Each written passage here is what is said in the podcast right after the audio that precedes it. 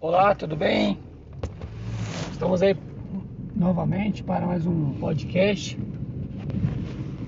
Bom, é, estive conversando com alguns amigos e sempre surge um, dilema para gente. Né? Que dilema é esse? Uns falam, por exemplo, que a educação está relacionada à técnica, à técnica, né, à humanidade, mas quem dá a educação é a família. Ou seja, vamos dividir essa responsabilidade. Né? O Estado, por sua vez, fala: eu estou fazendo meu papel, mas eu não sou sozinho. Tem mais gente comigo.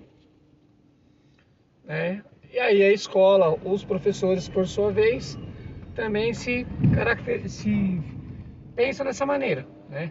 Ó, tem a família que é responsável também, tem toda a sociedade que também é responsável e temos nós, a escola que é responsável também.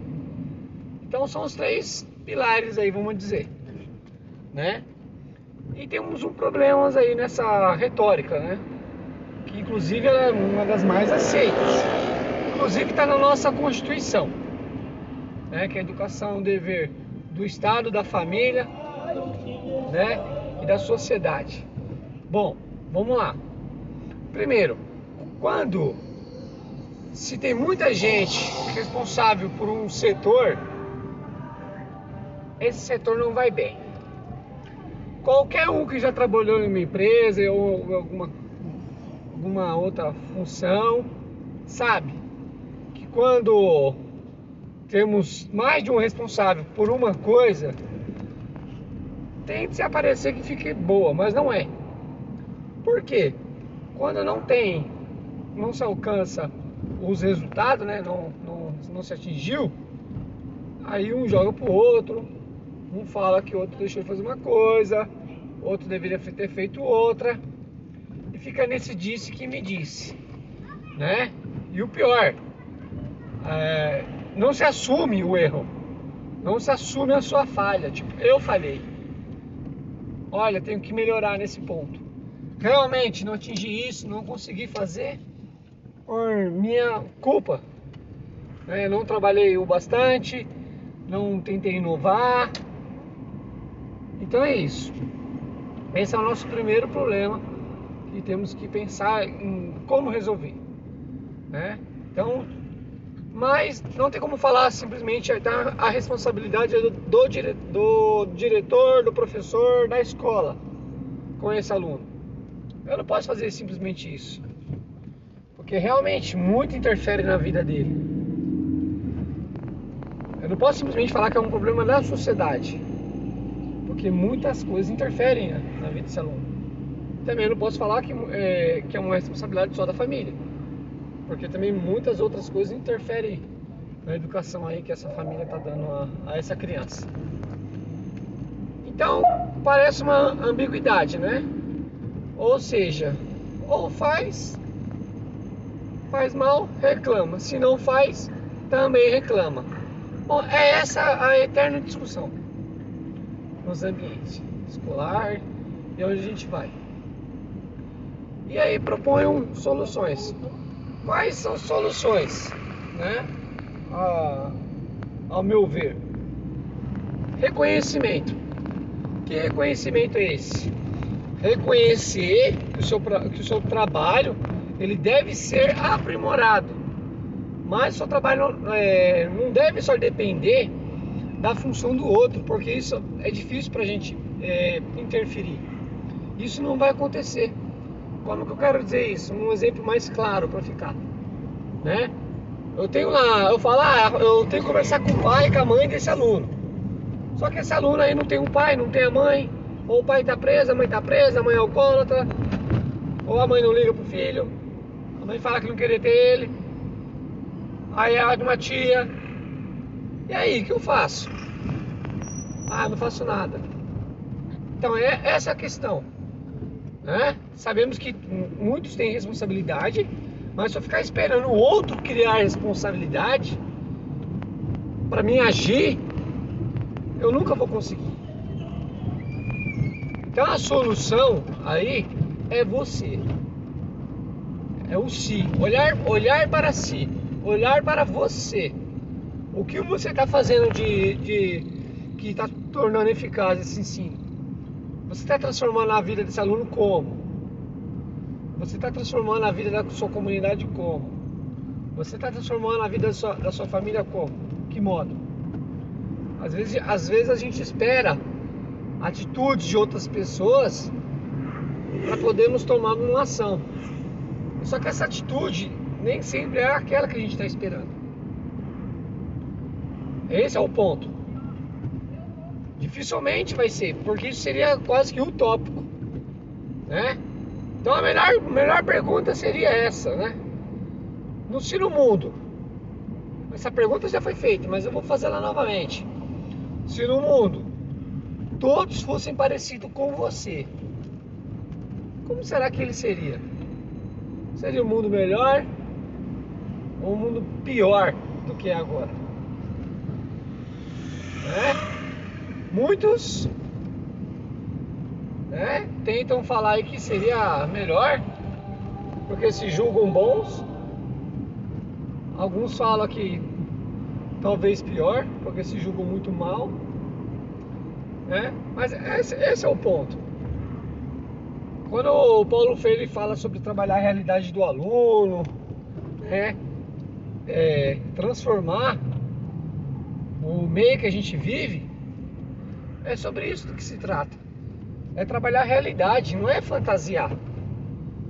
Eu, eu, eu vejo, às vezes, docentes aí falando, esperando o governo A, o governo B aprovar tal lei, ou revogar tal lei voltar a palmatória, voltar o cala-boca, voltar a repetência. Sabe, são é, conversas já que já foram, já foram superadas e continuam reproduzindo da mesma maneira. E ainda não, é, não, reproduzem com algo novo, mas com, a mesma, com o mesmo erro do passado. Essa ideia do autoritarismo burro, um autoritarismo burro, que não vai mudar, porque ele já foi utilizado dessa maneira. Se servisse para alguma coisa, os resultados hoje seriam outros. Nossa sociedade hoje seria muito boa. Não seria da maneira que é hoje. Então, é, é necessário a gente conhecer e entender realmente como funciona a educação. Bom, eu tô me alongando aqui, mas já era para ter terminado esse podcast. Tá? Era só para ter feito aí uns minutinhos essa ideia, porque é, é uma conversa que ela deve acontecer, eu acho que com todos. Né? Não é possível que a, a gente não enxergue que os ambientes escolares ficam parecendo uma conversa de botequim né? Sem fundamento teórico, sem profundidade, sem, sem humanidade. Não é possível. A escola, né? O lugar ali de aonde o o saber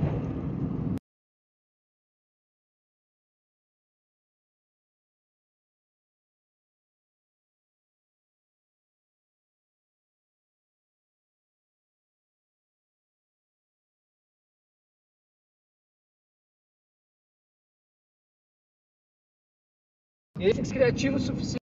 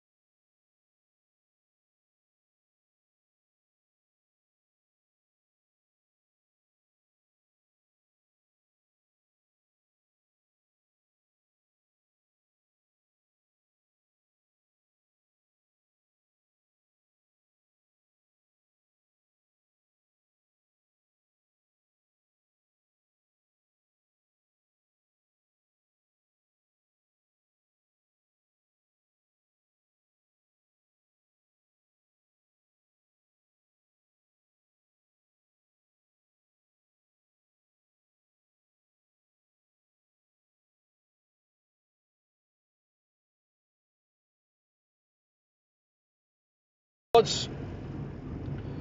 Já demos aqui o, o nosso limite máximo aqui. Obrigado. Compartilhe, converse. E é isso aí. Até mais.